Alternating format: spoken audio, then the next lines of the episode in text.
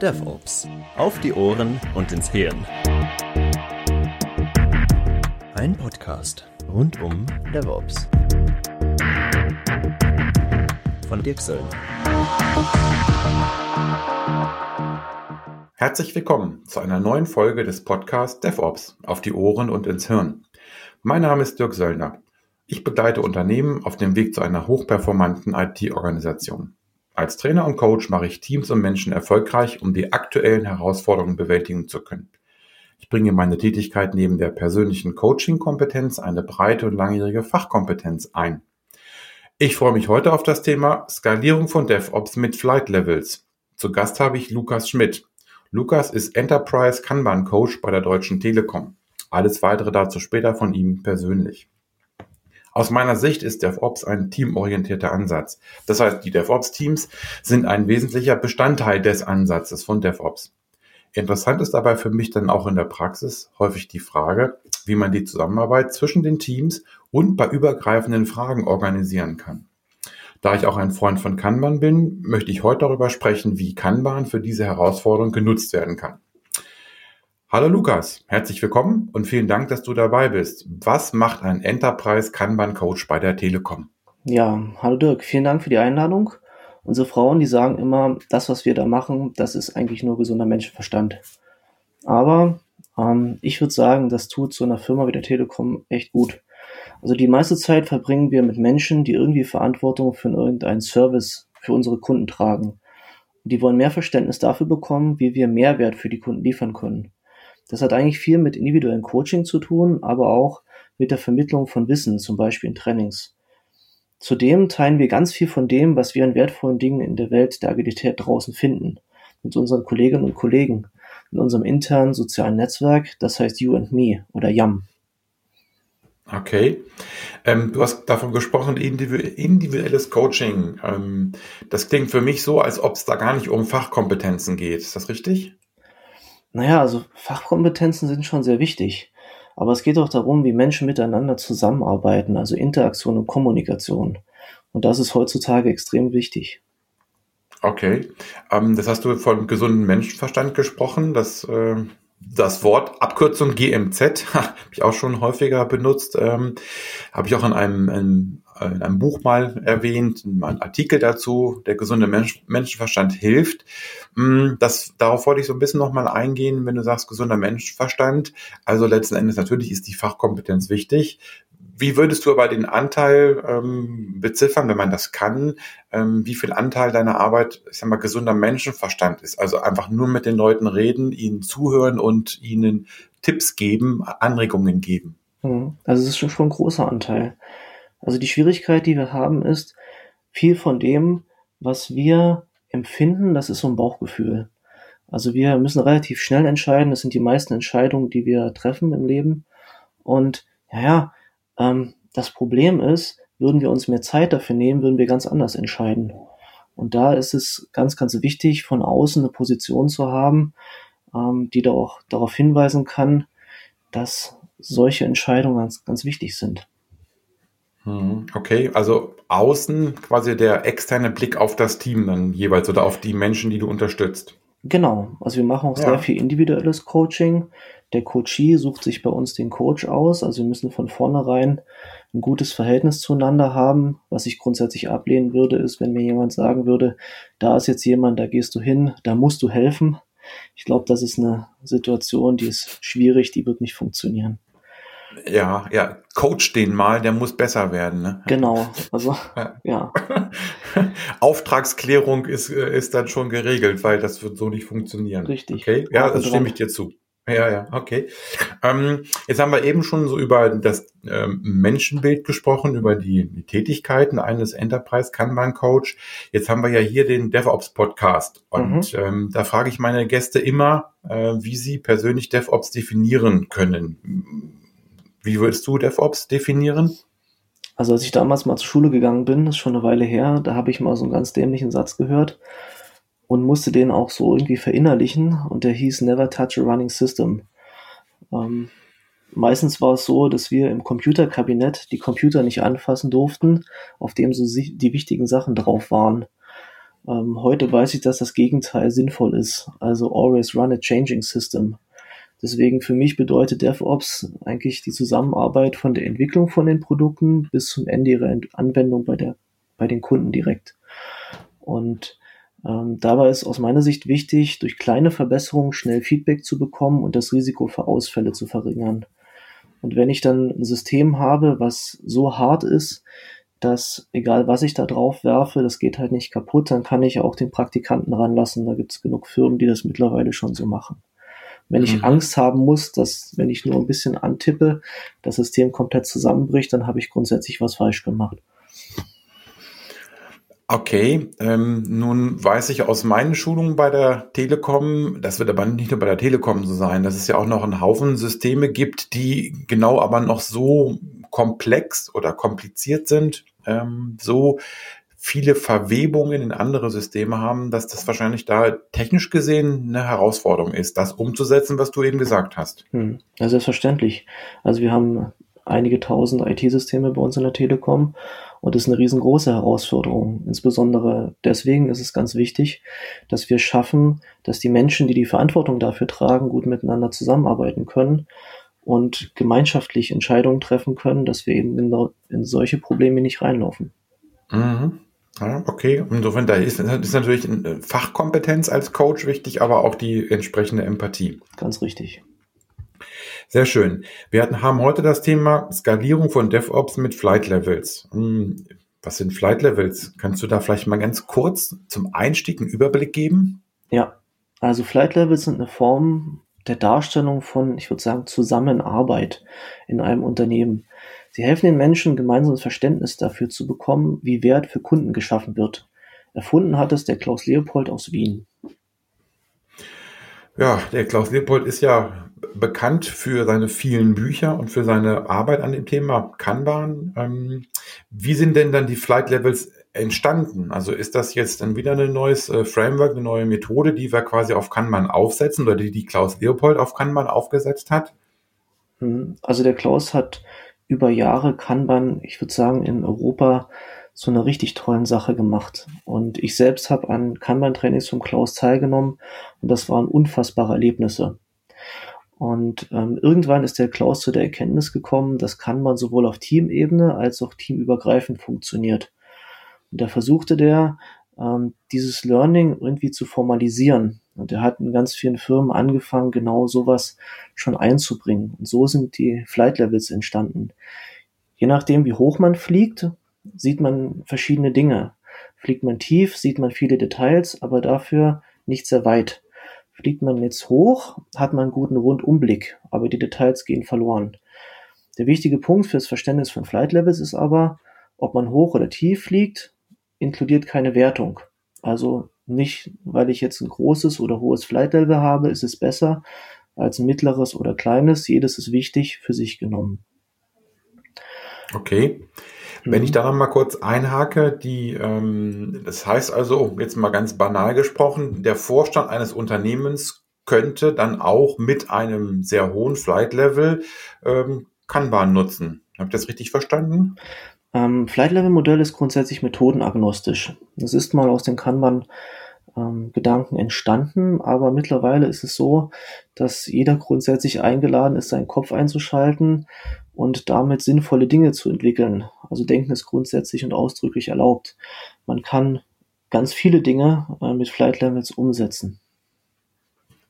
Okay, aber ähm, wenn ich jetzt äh, diese, diesen Rundumblick sehe oder mir das so vorstelle, das ist jemand, der in einer Organisationshierarchie quasi weiter oben steht. Das ist auch keine Wertung, da finde ich, da, mhm. da stimme ich euch zu von der Einschätzung her. Es ist aber eben quasi in der Hierarchie weiter oben angesiedelt. Ähm, und was mhm. ich feststelle ist, bei, bei vielen Unternehmen, deswegen finde ich ja diese Idee des, der, der Flight Levels so interessant, dass quasi um Teams herum alles bleibt, wie es ist. Ich habe Prozesse, ich habe Hierarchien, ich habe äh, lange Entscheidungswege und dann sage ich immer nur im Team, ihr müsst agiler oder schneller werden. Also da fällt nochmal die Frage, ähm, wäre es denn denkbar oder habe ich es richtig verstanden, dass ich mit den Flight Levels wirklich auch auf einer ganz oberen Ebene ähm, mit Kanban-Prinzipien arbeite? Also ein echt weit verbreitetes Anti-Pattern ist die Meinung, so das höchste Flight-Level ist das Senior Management. Auf dem mittleren Flight-Level hat man so das Mittelmanagement und ganz unten mhm. so die Teams und Indianer. Ähm, das kann so sein, wenn es die derzeitige Organisationskultur so vorschreibt. Flight Levels sagen aber eigentlich nicht dafür, äh, nicht so viel ähm, darüber, dass das so ist. Also es ist eher so, dass das untere Level das obere baut und mhm. wir bauen jetzt nicht Boards für die Leute, sondern mit den Leuten. Und das ist ganz, ganz wichtig. Also ohne dass die Menschen da involviert werden und dass sie sich einbringen, wird es grundsätzlich nicht funktionieren. Mhm. Okay, ähm, kann ich mir so ein bisschen vorstellen, ähm, wenn wir jetzt mal äh, auf Flight Levels gucken, äh, da würde ich jetzt ja verschiedene Level erwarten, das hast du ja eben auch gerade gesagt. Ähm, Level 1 wird dann wahrscheinlich quasi unten sein, aber bitte unten in Anführungsstrichen. Das hört man jetzt nicht, aber ich würde es in Anführungsstriche setzen. Mhm. Ähm, was passiert auf dem Level 1? Flight Level 1, da wird Wert geschaffen. Die Experten auf dieser Ebene entscheiden gemeinsam, wie etwas Wertvolles für den Kunden geschaffen wird. Okay, das heißt, in meinem Verständnis, das wären die DevOps-Teams zum Beispiel. Zum Beispiel, ob die jetzt DevOps machen, ob die Scrum machen, ob die Kanban machen oder XP oder einfach arbeiten, das ist mir persönlich völlig egal. Ähm, mhm. Ähm, die schaffen Wert und die sind erwachsen und soweit die wissen, ähm, was wir wollen, dann können die sich auch selbst organisieren. Okay, ah, du hast einen guten Satz gesagt. Sie machen Scrum, kann man, oder sie arbeiten einfach nur. Ich glaube, das äh, wird sich manch einer rausziehen als Zitat aus diesem äh, Podcast. Ähm, wir machen Scrum, kann man, oder wir arbeiten einfach nur. Das ähm, können aber, Sie gerne machen, da stehe ich voll dahinter. Ähm, ja, klar. Ja, also ich glaube auch. So ist.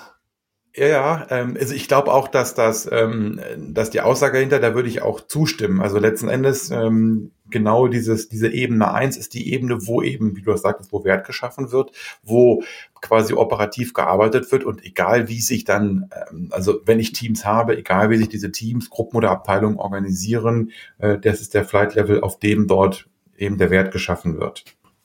Mhm. Mhm. Ähm, wenn dann, kommt der Level 2 wahrscheinlich, äh, ganz logisch und von der, von der Sortierung her. Was passiert dann auf der Ebene 2, auf dem Flight Level 2?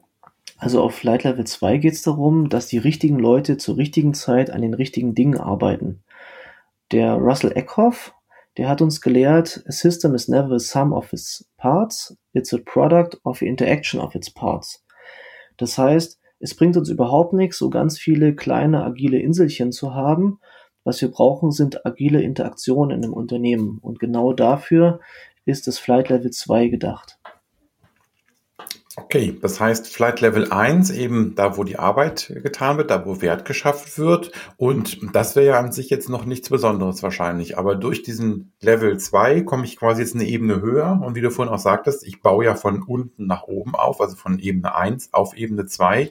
Ähm, wie, wie ist denn da quasi so eine, so eine Übergabe? Also, dass äh, die Ebene 1 macht irgendwas mit Flight Leveln und sagt irgendwie, ja, jetzt brauchen wir eine Flight Level 2 darüber. Wie kann ich mir das vorstellen? Mhm. Also das Flight Level 3, ähm, was da drüber folgt, das ist der Weg, wenn wir von oben gehen, von der Vision über die Strategie hin zur Priorisierung von konkreten Aktionen. Also wir setzen bei der Strategie an und machen den zeitlichen Trichter zu. Würden wir immer in Fünfjahresinitiativen denken, wäre alles wichtig grundsätzlich. Wir hatten einen riesen Haufen von Dingen und ja, das ist unfassbar schwierig, sich da wirklich zu fokussieren. Und die Frage auf Flight Level 3 ist nun, was können wir im nächsten Jahr erreichen? Und da geht es wirklich um Outcome und nicht Output. Weil nur weil wir irgendwas am Ende auf die Straße bringen, heißt es noch nicht, dass wir davon irgendwas haben. Und was davon eigentlich wirklich in den nächsten drei Monaten? Und was wir dann machen wollen, ist, dass wir jetzt nicht irgendwie drei Monate warten, dann gucken, was ist passiert, sondern wir treffen uns wirklich vielleicht alle zwei, drei Wochen mal und gucken uns die Strategie an. Das ist ja total irre. Und um mal ein Beispiel zu bringen, wie man das Ganze miteinander verbindet, also Flight Level 3 nimmt die Strategie auf und die bricht die in Ziele runter und die sind dann wirklich greifbar. Ich habe dann was in der Hand und da geht es wirklich ums Begreifen. Das heißt, für mich ist auch ganz wichtig, dass wir wirklich etwas nehmen können und miteinander vergleichen können. Und wenn ich bei unseren Trainings ähm, das mal veranschaulichen möchte, dann nehme ich zwei unterschiedlich farbige Post-its, nehme die in die Hand und sage ähm, grün oder blau, grün oder blau, grün oder blau. Was ist es jetzt? Und dann muss man sich wirklich aktiv entscheiden. Also was wir da machen ist, wir nageln so faktisch den wackeligen Pudding der Unklarheit an die Wand und wollen uns jetzt gemeinschaftlich entscheiden, ähm, was wir tun. Und diese Ziele, die werden dann auf Flight Level 2 aufgenommen und in operative Teile übersetzt und so weit runtergebrochen, dass ein Team auf Flight Level 1 irgendwas in der Hand hat, was verstanden wird. Zum Beispiel kann das ein Epic sein. Das wird natürlich nicht für die Teams heruntergebrochen, sondern hoffentlich mit den Teams.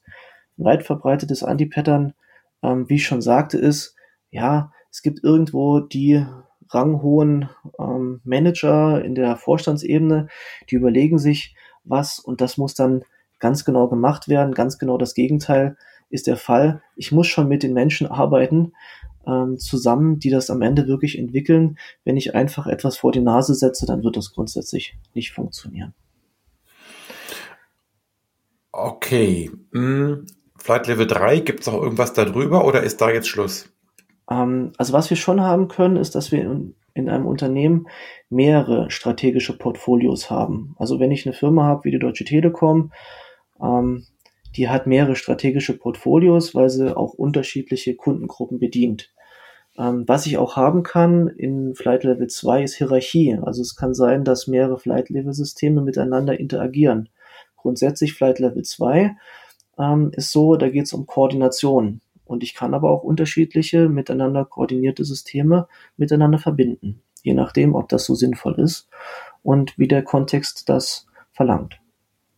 Okay, das heißt, wenn ich mir das jetzt so vorstelle, ähm, Flight Level 3, äh, also die, die Ebene mit dem weitesten Blick und den wenigsten Details, mhm. da gibt es verschiedene ähm, Gruppen, du hast auch gesagt, Telekom, viele Kundengruppen, deswegen dort auch wahrscheinlich verschiedene ähm, Bereiche, in dem auf dem Flight Level 3 gearbeitet wird. Das wird dann quasi auf, den, auf das Flight Level 2 gegeben, um das dann zu übersetzen, um das ein bisschen ähm, konkreter zu fassen, wobei übergeben ist ja Quatsch, du hast ja gesagt, einbeziehen, also da muss ich ja dann die, die Schnittstelle dann definieren. Ganz richtig. Ist, ja, okay, gut. So, und dann ähm, ist die Ebene 2 immer auch vielfältig und ähm, wenn ich, ich stelle mir das jetzt gerade so vor ähm, und ähm, das, was für mich ja wichtig war und wichtig ist, ist die ähm, Erkenntnis oder der Anti-Pattern, was du sagst, dass man diese Flight Levels eben nicht mit äh, Hierarchieebenen gleichsetzen muss. Das kann man, muss man aber nicht. Also es geht darum, ja wirklich,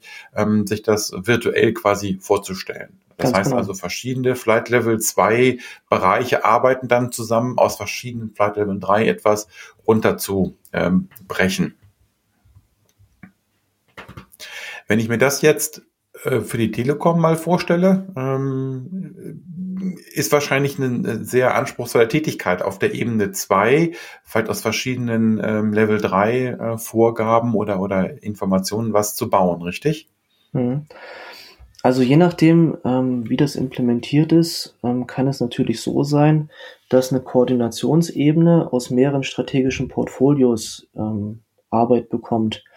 Ähm, was ich bisher gesehen habe, ist, dass es eine, äh, ein, eine Ebene mit einem strategischen Portfolio gibt und dass dann das Ganze auf Level 2 operationalisiert wird. Also wir haben uns entschieden, was wir tun wollen. Wir haben auch das soweit qualifiziert, dass wir auch sagen können, okay, wir können grundsätzlich mit der Arbeit beginnen. Und auf Flight Level 2 ist es dann so, dass wir uns überlegen müssen, wer arbeitet jetzt gemeinsam daran, dass wir diesen Wert schaffen können. Und da wollen wir uns gemeinschaftlich koordinieren, um das hinzubekommen. Und was wir dann ähm, grundsätzlich immer wieder gemacht haben, ist, dass wir mit Menschen zusammengearbeitet haben, die genau das tun. Also ich habe irgendjemanden, der eine Verantwortung hat für ein größeres Portfolio und jetzt muss entschieden werden, okay, was mache ich jetzt damit? Also wie entscheide ich, was ist das wirklich Wichtigste zu tun als nächstes und wie schaffe ich es, dass die wirklich ähm, ausführenden Menschen, die den Wert schaffen, sich so koordinieren können, dass es am Ende sinnvoll ist und dass wir schnellstmöglich davon lernen können, was wir da eingebracht haben. Okay, das heißt aber, wenn ich das richtig verstanden habe, auch ist es so, dass auf dem Level 3 auch kurzfristig ähm, gearbeitet wird und die Strategie eben immer wieder kurzfristig überprüft wird. Also ich habe nicht einmal im Jahr ein Strategie-Meeting, wo ein Papier mhm. erzeugt wird, was in einem Jahr wieder angeschaut wird, sondern ich fange auf der Ebene schon an, also quasi ganz oben auf Flight Level 3 mit dem weitesten Blick, deswegen ja auch Strategie, diese Strategie so zu operationalisieren, dass ich sie alle zwei, drei Wochen, manchmal auch alle vier Wochen überprüfen und anpassen kann. Zumindest ermöglicht es das, ja. Je nachdem, wie sich das entwickelt, habe ich die Chance, darauf Einfluss zu nehmen und mir zu überlegen, okay, wie richte ich mich aus? Wenn ich auf einem See unterwegs bin und ähm, ich habe relativ wenig Sicht nach vorn, dann muss ich auf Sicht fahren und gucken, wo die Steine kommen. Und dann muss ich mich relativ schnell entscheiden können, in welche Richtung ich mich in, entwickle und in welche Richtung ich mich bewege. Und das ermöglicht das auf jeden Fall. Und wir nutzen ja. Flight Levels jetzt seit Jahren für unsere Kammern-Implementierung, also insbesondere zwischen Flight Level 1 und Flight Level 2 und haben jetzt seit einiger Zeit damit begonnen, ähm, ganze Flight Level Systemarchitekturen zu entwickeln und sehen, das Angebot wird sehr gut angenommen und die Nachfrage danach sehen wir steigen. Ja, okay. Aber wenn ich das richtig verstanden habe, dieses auf Sicht fahren, das ist ja das, was ich mit meiner, mit meinen, ich bin ja auf der, auf dem Flight Level 1 unterwegs, in den, in den Teams. Und dann ist ja genau der Punkt, ich sage, auf Sicht fahren, auf Sicht Entscheidungen treffen. Aber wenn ich das richtig verstanden habe, geht man mit den, mit den Flight Levels, ähm, ich sag mal, äh, skaliert man das, ist ja unser Thema auch, quasi auch nach oben. Das heißt also, ich fahre auch bei der Strategie auf Sicht. Genau, es wird ermöglicht. Ähm, wie ich mich dann entscheide, das liegt natürlich noch in der Verantwortung der Menschen. Okay, das heißt, du hast eben schon gesagt, ähm, dass ihr Flight Level in, bei euch bei der Telekom nutzt. Ähm, ich stelle mir das sehr, sehr schwierig vor, ähm, eine, einen Tanker, egal ob Telekom oder andere Unternehmen, quasi zu flexibilisieren, zu agilisieren und mit diesen Flight Levels zu arbeiten, also auf Sicht zu fahren. Wie sind so da deine Erfahrungen? Hm. Also es hilft ganz ähm, viel schon den Menschen erstmal ihr System besser zu verstehen und das gemeinschaftlich zu verstehen. Also was wir oft gesehen haben, ist, dass die Menschen ihre individuelle Wahrnehmung haben und was ähm, dann sehr hilft, ist, dass sie eine gemeinschaftliche Wahrnehmung anfangen zu entwickeln. Das heißt, wir haben ähm, Menschen, die sind ähm, in Arbeitssystemen, die arbeiten seit vielen Jahren zusammen und haben sich gemeinschaftlich entwickelt. Und was wir ähm, dann sehen ist, dass die, wenn die ihre Systeme anfangen zu visualisieren, auch völlig unterschiedliches Verständnis einbringen und es das erste Mal schaffen, teilweise wirklich ähm, detailliert ihr System gemeinschaftlich zu begreifen. Und dafür, ähm, glaube ich, hilft es, dass man wirklich haptisch Dinge erfasst. Und dafür nutzen wir ganz viele Mittel wie Post-its oder Stifte oder Klebeband, ähm, mit dem man dann seine Arbeitssysteme wirklich mal an der Wand darstellen kann.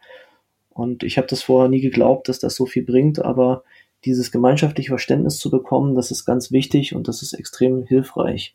Und wenn ich einmal einen gemeinschaftlichen Blick auf so ein System habe, dann kann ich eben diese meaningful conversations ähm, pflegen, also diese bedeutungsvollen Konversationen. Und da rede ich dann jetzt nicht mal mehr über die Menschen und der ist jetzt doof oder was, äh, was vielleicht passieren könnte, sondern es geht darum, über die Arbeit zu sprechen und sich darauf zu fokussieren. Es ist ein riesengroßer Unterschied, ob ich ähm, jetzt so ein Post-it in der Hand habe, was Arbeit symbolisiert, oder, weil ich nicht anders kann, ähm, über die Arbeit eines Menschen sprechen muss. Ja, also das Thema Visualisierung ist natürlich ein ganz wichtiger Punkt. Jetzt bei der Aufnahme von diesem Podcast haben wir ja beide auch Bilder im Kopf, wie wir uns das vorstellen. Aber wir wissen ja nicht, ob das die gleichen Bilder sind, die wir uns jeweils entsprechend äh, vorstellen.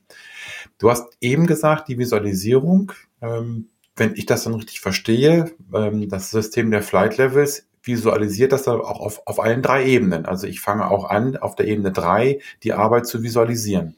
Genau, richtig. Und was ich dann schaffen kann, ist, dass ich nicht nur die einzelnen Ebenen für sich visualisiere, sondern auch die Verbindung zwischen den einzelnen Ebenen visualisiere und zeigen kann, wie sie ineinander übergehen und wie Arbeit quasi durch das gesamte ähm, Unternehmen durchfließt. Also der Fluss der Arbeit ist uns ganz wichtig, dass wir dafür ein gutes Verständnis bekommen, weil am Ende geht es auch darum, das gemeinschaftlich zu verbessern. Ja. Ähm, wenn wir jetzt über das Thema Skalierung reden und die, wie man die Flight Levels dafür nutzen kann, der Fluss der Arbeit. Also mal idealerweise habe ich ein Team, was Ende-to-Ende-Verantwortung hat. Da fließt die Arbeit nur durch das Team durch. Das ist ja ähm, ein hehres Ziel, aber wahrscheinlich nicht nur bei der Telekom praktisch erstmal unmöglich. Also ähm, würde ich dann den Flight Level 2 nutzen, um den Fluss der Arbeit, äh, ich sag mal, an sich darzustellen, um daraus einzelne ähm, Flight Level 1 Teams ähm, zu steuern? Mhm. Also grundsätzlich ist es so, ich habe mal gehört, so ab 50 Menschen in einem Unternehmen ist es fast unmöglich, ohne Arbeitsteilung zu arbeiten. Und ähm, deswegen ist es so, wir haben Unternehmen ähm, über 200.000 Mitarbeiter und da ist es völlig normal, dass es Arbeitsteilung gibt. Es gibt einfach Bereiche, die haben ähm, eine Verantwortung und es gibt ganz viele IT-Systeme, die in Verantwortung sind. Und da ist ähm, Interaktion, Kommunikation extrem wichtig.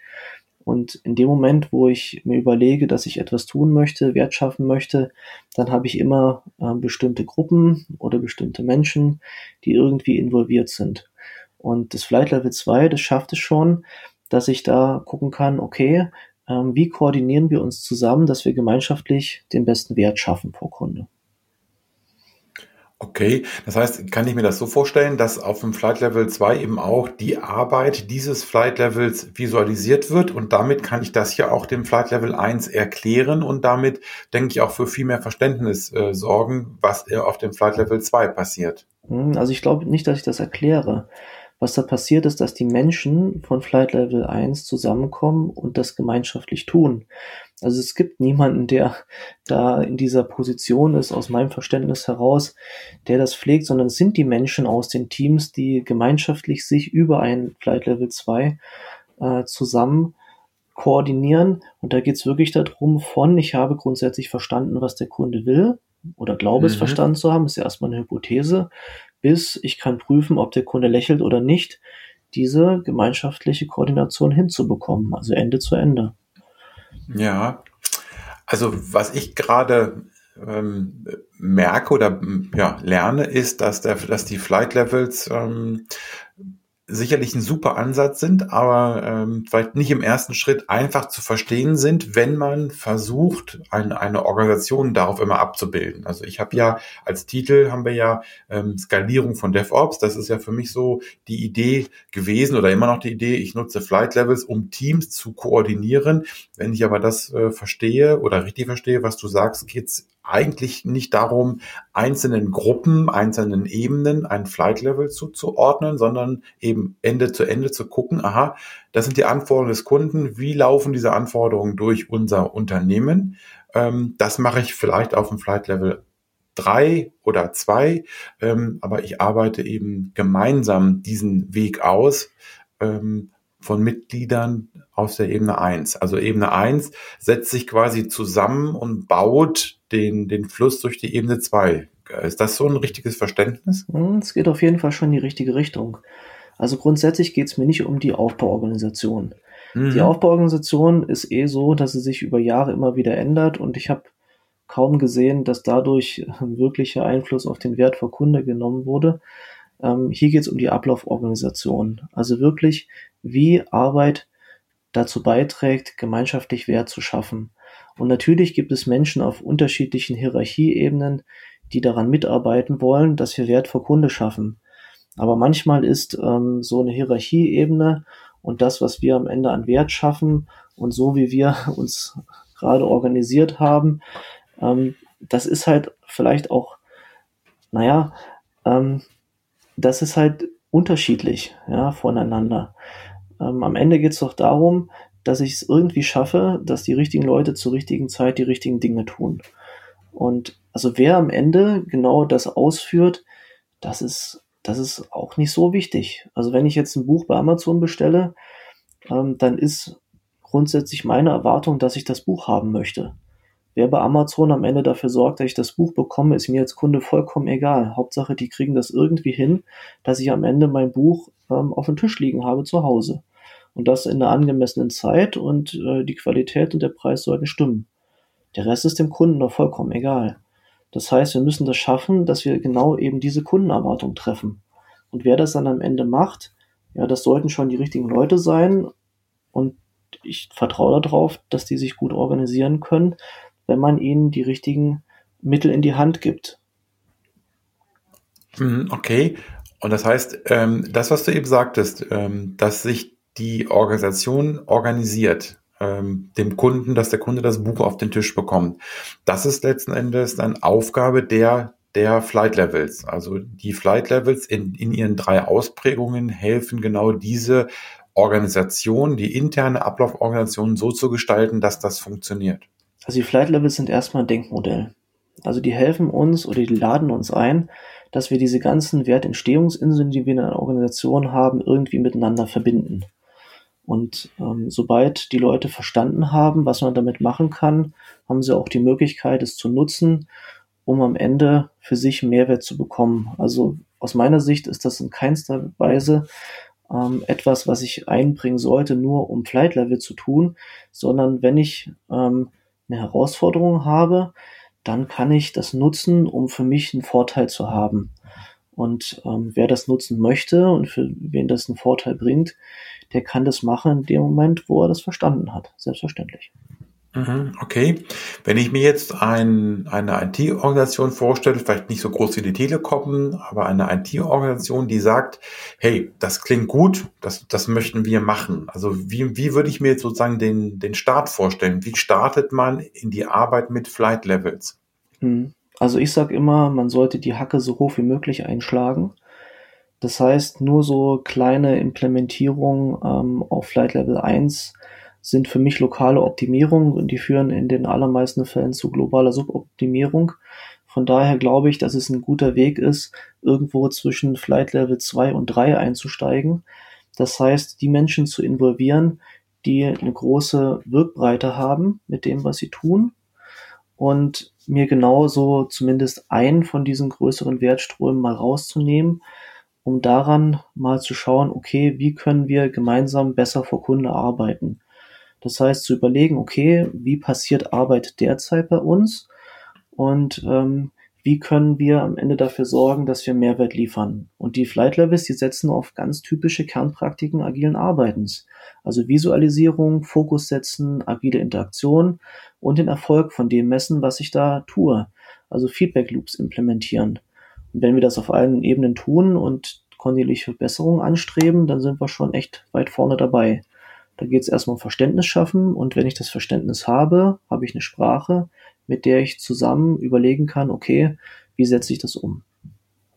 Ja, okay. Das heißt, wenn du sagst, auf Ebene, zwischen Ebene 2 und 3 äh, quasi starten, dann muss ich mir ja sehr gut Gedanken machen, wen ich in diesen Start mit äh, hineinnehme, richtig? Genau. Kannst du da so eine typische Anzahl von, von Leuten ähm, mal nennen, die da involviert sind? Also das kann ich jetzt für mich, ich kann mir das jetzt gar nicht so konkret vorstellen. Sind das mhm. fünf, sind das zehn? Ähm, Gibt es da so Erfahrungswerte aus deiner Arbeit? Ja, das ist natürlich kontextabhängig. Aber ähm, wir hatten letztens einen Workshop gemacht, zwei Tage, neun Teilnehmer. Da waren Menschen in Verantwortung für das Arbeitssystem drin, aber auch so ein paar Leute, ähm, aus Fachbereichen, die immer wieder Interaktionspartner sind. Also die irgendwie Abhängigkeiten zu den eigenen Arbeitssystemen haben, in dem Wert geschaffen wird. Weil das Auflösen von Abhängigkeiten und das ja, Arbeiten mit diesen Abhängigkeiten ist sehr, sehr wichtig. Das heißt, irgendwas in der Größenordnung, so, naja, so irgendwas zwischen acht bis zwölf Menschen, ist das, glaube ich, ähm, was man da haben könnte an einer Größenordnung. Ja, ich denke auch, dass das eine vernünftige Größe ist. Und dann stelle ich vielleicht in so einem Workshop fest, boah, da habe ich noch ein paar Abhängigkeiten, die ich vorher nicht beachtet habe, die mir gar nicht bewusst waren. Dann müsste ich entweder kurzfristig jemanden dazu holen oder das erstmal quasi ähm, ausklammern und dann später nochmal bearbeiten. Mhm.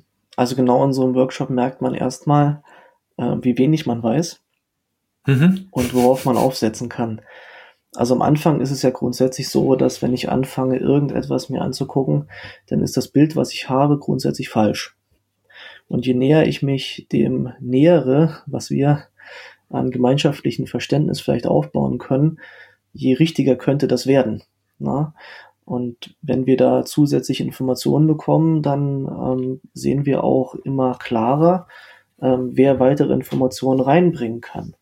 Und das hilft auf jeden Fall, ähm, naja, besseres Verständnis aufzubauen und baut auch mögliche Spannungen ab. Also wenn ich Verständnis habe für etwas, ist es auch grundsätzlich so, dass ich ähm, ja gewisse ähm, Schwierigkeiten, die entstehen könnten, vermeiden kann. Also je mehr ich darüber weiß, ähm, je besser ist das grundsätzlich für alle gemeinschaftlich. Das stimmt. Und dann kommen wir wieder zu dem Eingangspunkt, den wir hatten. Dann ist man als Coach nicht nur Methodencoach, und erklärt, wie die Methode funktioniert, sondern man muss die Menschen dann die auch bei den Schwierigkeiten abholen, weil das, was du jetzt so sagst, klingt ja wunderschön. Ne? Also ähm, ich merke, was ich alles nicht weiß und stelle fest, ähm, wie schwierig das alles ist. Das führt ja nicht bei den, führt ja bei den wenigsten Leuten zu Begeisterung. Äh, also muss man da ja die Leute auch begleiten und sagen, okay, das ist jetzt erstmal so und daran müssen wir arbeiten. Und da kann man die Realität ja nicht negieren. Das ist da. Und mhm. das zu erkennen und die Leute dabei zu begleiten. Das ist dann wahrscheinlich die Aufgabe, die du auch als deine Coaching-Aufgabe siehst. Genau. Also die Menschen zu begleiten, viel zu erklären und ja auch so eine Brücke zu liefern, das ist definitiv unsere Aufgabe. Nur, also wenn ich vorher die Probleme nicht gesehen habe, habe ich keine Chance, etwas zu tun. Wenn ich die Probleme sehe, habe ich zumindest die Chance, etwas zu tun. Lösen muss ich sie dann noch alleine, natürlich. Mhm. Vielleicht kann ich das mit anderen gemeinschaftlich tun, dann ist es einfacher, aber grundsätzlich ist es doch erstmal gut zu wissen, was habe ich auf dem Tisch. Ja, ja also, hm, ich, also ich stimme dir zu, da sind wir ja in dem gleichen Umfeld unterwegs, aber ich sehe eben dann auch immer wieder Leute, die das hm, vielleicht nicht sofort für positiv befinden. Also die eben sagen, das ist alles gar nicht so kompliziert, äh, lasst mich mal entscheiden. Also jetzt mal ganz, ganz banal und ganz, ganz platt, alte Verhaltensmuster, Entscheidungen treffen und die dann, die dann durchdrücken. Das, was du ja sagst, auch der Bezug zur Agilität ist ja miteinander reden, gemeinsam erstmal Transparenz schaffen und dann zu Lösungen kommen. Das ist ja eine ganz andere Art von Arbeiten für viele Menschen. Mhm. Also natürlich muss man erstmal langsam Schritt für Schritt in diese Art der Zusammenarbeit reinkommen. Manche sind da schon ähm, etwas geübter, manche haben mehr Erfahrung da drin, manche haben auch schon viele Erfahrungen, die sehr positiv sind, die sie weitergeben können. Ich habe die Erfahrung gemacht, dass es ganz viele Menschen im Unternehmen gibt, die haben sich schon damit beschäftigt, die haben schon ähm, mit Teams und Teams von Teams zusammengearbeitet, haben schon viele Erfolge da drin und haben das ja ein bisschen zu ihrem eigenen Lebenssinn äh, mitgemacht. Also ich zähle mich jetzt auch selber dazu, dass ich davon grundsätzlich begeistert bin. Also nicht so, weil ich das wie eine Art Religion pflege, sondern grundsätzlich, weil ich gemerkt habe, wie, äh, wie es anders sein kann, wie es jetzt ist und ich einfach mit Menschen zusammengearbeitet habe, denen es unfassbar viel gebracht hat. Mhm, okay. Ähm, du hast ja eben schon gesagt, wie diese Flight Levels mit Agilität zusammenhängen. Und das, was du eben sagtest, hat ja all das auch was mit Agilität zu tun. Also würde ich jetzt mal sagen, ähm, ihr nutzt oder die Flight Levels nutzen eben das Thema Agilität, das was in Agilität äh, mit, mit Kernpraktiken da ist, nutzen die Flight Levels genauso. Also insofern gibt es auch gar keine Abgrenzung. Wir machen Flight Levels und ihr seid agile, sondern es ist einfach das Arbeiten an diesen Wertströmen, das Zusammenbringen von, von einzelnen Wertstrominseln, Wertentstehungsinseln, das ist das, was ihr tut. Und dann nutzt ihr eben das, was normal ist, hat es dir vorhin auch gesagt, gesunder Menschenverstand und das bringt ihr zusammen auf den Flight Levels. Genau. Ich würde sagen, das ist so ein bisschen die Essenz davon. Also, dass man sich wirklich auf das fokussiert, ähm, was sehr wichtig ist, wenn man Wert für Kunde schaffen möchte. Und ich kann es gerne mal wiederholen. Das ist für mich Visualisierung, Fokus setzen, Interaktion zwischen den Menschen und zu schauen, okay, wie erfolgreich bin ich mit dem, was ich tue? Und dafür sind halt eben genau diese, diese Rückschleifen sehr wichtig, dass ich davon lernen kann, ähm, was ich an Informationen zurückbekomme vom Kunden, um noch erfolgreicher zu sein. Sehr schön. Ähm, Also ich habe bis jetzt schon ähm, ein sehr viel besseres Bild bekommen von den Flight Levels. Ähm, der Besuch von Kursen oder das Lesen von Büchern steht natürlich auf der Liste, dann wäre für mich jetzt oben drauf an der Stelle.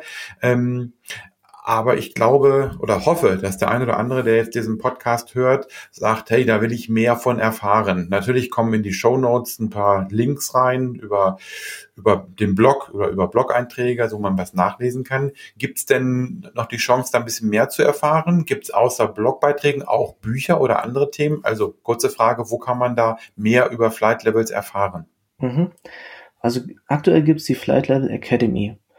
Und die ist noch im Aufbau. Das heißt, es entwickelt sich langsam und wir haben schon ähm, einige Möglichkeiten, wo man mehr erfahren kann. Aber die Flight Level Academy ähm, soll auf jeden Fall bewusst nicht etwas sein wie eine Zertifikatsdruckmaschine oder ähnliches, sondern es ist eher eine Lerncommunity. Und das Ziel ist, gemeinschaftlich mehr über Business-Agilität zu erfahren. Und die Haupt Anwendungsgruppe oder die Zielgruppe, das sind wirklich die Anwender und jetzt nicht die, so die Consultants oder Coaches. Also wir wollen wirklich die Leute, die es im täglichen Leben ähm, anwenden können, die es gebrauchen können, um es wirklich jetzt schon umzusetzen. Ähm, daneben gibt's noch ähm, neben der Academy sogenannte Flight Level Guides. Das sind so Experten, die kennen wir seit Jahren, die kennen sich persönlich und von denen wissen wir, das, was die tun, da vertrauen wir darauf, dass sie das Modell gut verstanden haben, anderen gut vermitteln können und dass sie das in Organisationen auch gut etablieren können. Die Flight Level Guides, sie sind so eine gute Mischung aus Trainern, Coaches, Consultants, aber auch Leute, die wissen, wie man das Thema in Unternehmen adressieren kann. Mhm, okay, das heißt, die Flight Level Academy spricht Anwender an, die ihr Nutzer, also die Leute, die wirklich damit arbeiten wollen, die mit ihren Fragen kommen, die mit ihren Problemen oder Herausforderungen kommen und eben die Flight Level Guide Experten, die, die man eben nutzen kann, wenn man es nicht alleine umsetzen kann, wenn man Gesprächspartner braucht, wenn man Erfahrung braucht, wenn man die mit dazu nimmt. Gut, das heißt aber, wenn wir, ähm, wenn wir in den Show Notes da die beiden Links ähm, reinbringen zu diesen, zu diesen, ähm, zu der Academy und zu den Flight Level Guides, dann kann man sich darüber informieren und kann schauen, wie es, wie es weitergeht und wie man das Interesse, was man aus dem Podcast gewonnen hat, wie man das vielleicht dann wirklich sich für, für sich konkret beantworten kann und weiter, weiter lernen kann. Genau, richtig. Und man kann uns auch gern persönlich ansprechen oder anschreiben. Es gibt auch auf Twitter die Flight Levels Academy. Ähm, ja. Gut, ja, dann machen wir das auch noch mit in die Show Notes rein. Äh, einfach ein paar Links. Ähm, dann kann man da wieder sich weiter informieren. Es klingt für mich sehr, sehr interessant. Ähm, ich finde es auch schön, dass es keine Zertifikatsdruckmaschine werden soll. Das ähm, finde ich sehr, sehr positiv, dass es darum geht, eben Wert zu schaffen, indem man ähm, ja, Arbeit transparent macht und Leuten hilft, ähm, vielleicht besser miteinander zu arbeiten, kundenorientierter. Ähm, das finde ich eine super, ein super Ansatz. Ähm, Lukas, hast du noch irgendetwas, was du zu dem Thema sagen willst, was wir noch nicht so besprochen haben? Ähm, mir grundsätzlich ist das Thema sehr wichtig. Also ich habe gemerkt, dass es wirklich hilft, mal fern jeglicher Modelle oder Frameworks das Unternehmen besser zu verstehen und am Ende wirklich was draus zu machen, was dem entspricht, was das Unternehmen wirklich ist. Ähm, also ich vergleiche das immer gern äh, mit Playmobil oder Lego. Wenn ich Playmobil kaufe, dann habe ich einen komplett fertigen Bausatz, den stelle ich hin, den kann ich exakt so haben, wie ich ihn will. Bei Lego ist das auch so, da habe ich auch eine Bauanleitung aber ich kann es auch komplett weglassen. Ich nehme die Teile und baue es mir so zusammen, wie ich will. Und wie es dem entspricht, wie meine Vorstellung ist. Und genau dabei, glaube ich, hilft ähm, das Flight Levels Modell extrem. Dass ich wirklich sowas habe, ähnlich wie Lego. Ich kann mir, wenn ich das gemeinschaftlich verstanden habe, was ich damit erreichen kann, selber was zusammenbauen. Und das ist halt genau das, was dem entspricht, was das Richtige für mein Unternehmen ist und was für die Kunden am Ende den größten Wert liefert. Sehr schön. Ja, der Unterschied zwischen Playmobil und Lego finde ich ein sehr eingängiges Beispiel. Ähm, sehr schön. Gut. Ich habe auch keine Fragen mehr. und würde sagen, herzlichen Dank für den Podcast, für die Aufnahme und dann wünsche ich dir weiterhin viel Erfolg bei deiner Arbeit als Enterprise Kanban Coach bei der Telekom. Vielen Dank, Lukas. Danke dir, auch dir viel Erfolg.